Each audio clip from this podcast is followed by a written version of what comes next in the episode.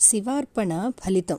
అంటే శివుడికి తనని తాను అర్పణ చేసుకుంటే దాని ఫలితం ఎలా ఉంటుందో మనం ఇప్పుడు చెప్పుకునే దాన్ని బట్టి కొద్దో గొప్ప తెలుసుకుందాం. తమిళనాడు దగ్గర సముద్ర తీరంలో నాగపట్నం అనే ఊరున్నది. అక్కడ జాలరి కుటుంబాలు చాలా ఉన్నాయి. ఆ కుటుంబాలలో ఒక జాలరివాడు మహాశివభక్తుడు. ఆ జాలరివాడి పేరు పేరున ఇప్పటికీ కూడా నాగపట్నంలో ఒక రోజున ఉత్సవం చేస్తారు. ఈ జాలరివాడికి ఒక దినచర్య. అందరూ కలిసి వెళ్ళి చేపలు పట్టేవారు.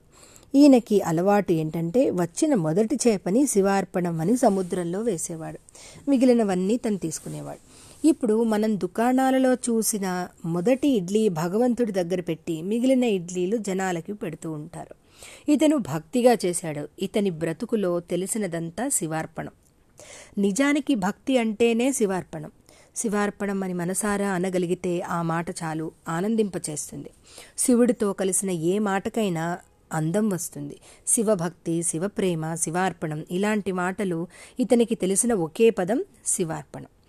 అటు తర్వాత చేపలు పట్టుకునేవాడు. ఇతడు జాలరి వాళ్ళకు నాయకుడు. నాయకుడు ఏం చెప్తే మిగిలిన వాళ్ళు అదే. ఓ కట్టుగా ఉండాలి ఒక పద్ధతి ఉండాలి. కనుక ఒక నాయకుడిని పెట్టుకున్నారు. ఈ నాయకుడిగా ఉంటూ అతనే అందరూ హాయిగా ఉంటున్నారు అనుకుంటూ అందరూ హాయిగా ఉన్నారు. మత్స్య సంపదతో సంపదలన్నీ సంపాదించుకుంటూ హాయిగా ఉన్నారు. ఏ దౌర్భాగ్యమో కానీ కొంతకాలం వాళ్ళకి చేపలు పడలేదు. ఎన్నాళ్ళు సముద్రంలోకి ఎంత దూరం వెళ్ళి వేటాడుతున్నా చేపలు పడలేదు. దరిద్రం వచ్చింది ఉన్న నిల్వలన్నీ కూడా నిత్య భోజనాలకి కుటుంబ పోషణలకి అయిపోయాయి. చివరికి తిండికి కటకటలాడుతున్న పరిస్థితులు ఏర్పడ్డాయి. అందరికీ ఇదే పరిస్థితి. ఇళ్ళల్లో పొయ్యి వెలగట్లేదు. ఒక్కసారి అందరూ గుంపుగా వెళ్ళినప్పుడు వల వేశారు. ఈ పెద్ద ఆయన వల వేయగానే వలలో ఏదో బరువుగా పడింది. ఏమిటా అని తీసి చూస్తే ఎన్నడూ ఎవ్వరూ చూడని కని విని ఎరుగని ఒక చేప వచ్చింది. అది బంగారు రంగు పులుసులు రత్నాలు తాపినటువంటి చర్మంతో ఆశ్చర్యకరంగా ఉన్నది. దానిని వీళ్ళందరూ కష్టపడి పడవ మీదకి తీసుకువచ్చారు. ఈ చేపని కానీ తీసుకువెళ్ళి రాజుగారికి ఇస్తే ఆ రాజు దీనిని ఉంచుకొని వీళ్ళకి కావలసినంత సంపద ఇస్తాడు. లేదా ఎవరికైనా అమ్ముకున్నా దీని నుంచి వచ్చేది మరి ఎప్పుడూ చేపలు పట్టుకోవలసిన అవసరం లేనంత సంపద వచ్చేది. కానీ ఇతనికున్న అలవాటు వచ్చిన మొదటి చేపని శివార్పణం అని వేయడం. పోనీ దీనితో పాటు మరో రెండు చేపలు వస్తే అసలు బంగారు చేప ఉంచుకొని రెండోది పడేయచ్చు. కానీ ఈయనకి వచ్చింది ఒకటే చేప. ఇక్కడ ఉన్న మిగిలిన వాళ్ళందరికీ భయం పట్టుకుంది. ఎందుకంటే ఈయన అలవాటు వాళ్ళందరికీ తెలుసు. మొదటి శివార్ మొదటిది శివార్పణం అని వేయడం నాయకుడు కాబట్టి వద్దు అని అనలేరు. అప్పుడు ఏం చేస్తాడో అని ఆవేదన కలిగింది. వీళ్ళందరికీ కూడా ఒక ఆలోచన అలా ఏర్పడిపోయి ఉంది. వచ్చింది శివార్పణ ఇవ్వకపోతే ఏమవుతుందో అని భయం లేదు.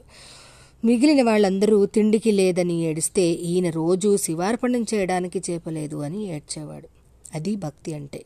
ఇతని ఏడుపులో ఆ ప్రేమ ఉంది. మిగిలిన వారికి సంపద లేదనే బాధ తప్ప ఈ ప్రేమ లేదు. ఇప్పుడు ఇతనికి ఇన్నాళ్ళకి నాకు శివుడికి అర్పించడానికి గొప్ప చేప దొరికింది అని ఆనందం కలిగింది.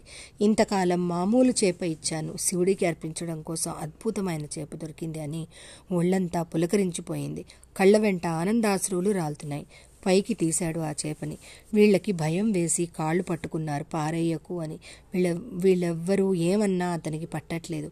ఆ శివుడికి అర్పిస్తున్నాను అని తీసుకుని శివార్పణం అని సముద్రంలో వేశాడు.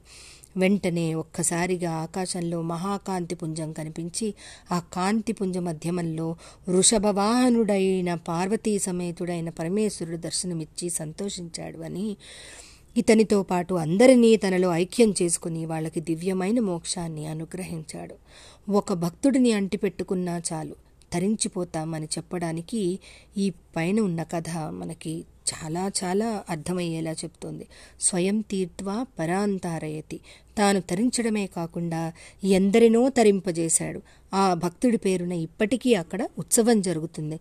ఆ సమీపంలో ఉన్న శివుని ఉత్సవమూర్తి అయి ఇక్కడికి తెస్తారు. ఆ జాలరి వాళ్ళ ఇంట్లో ఇప్పటికీ ఉత్సవం జరుగుతుంది.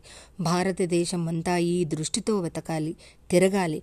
భగవంతుడిని చరిత్రలో చెప్పిన సాక్ష్యాలు ఎక్కడ ఉన్నాయని వెతికితే ఇప్పటికీ దొరుకుతాయి. ఇలా మహానుభావుని శివార్పణం కథ చెప్పుకున్నాం. దీనిని భావించినట్లయితే అర్పణ బుద్ధి అంటే ఏమిటో తెలుస్తుంది. కొంతమంది భగవంతుడి దయ వల్ల సంపాదించి మాటిమాటికి అని అంటూ ఉంటారు.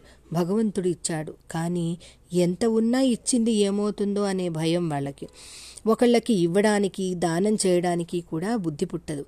అర్పణకి సిద్ధంగా ఉండేవాడికే అన్నీ లభిస్తాయి అన్నది ఈ పైన ఉన్న కథ చెబుతోంది.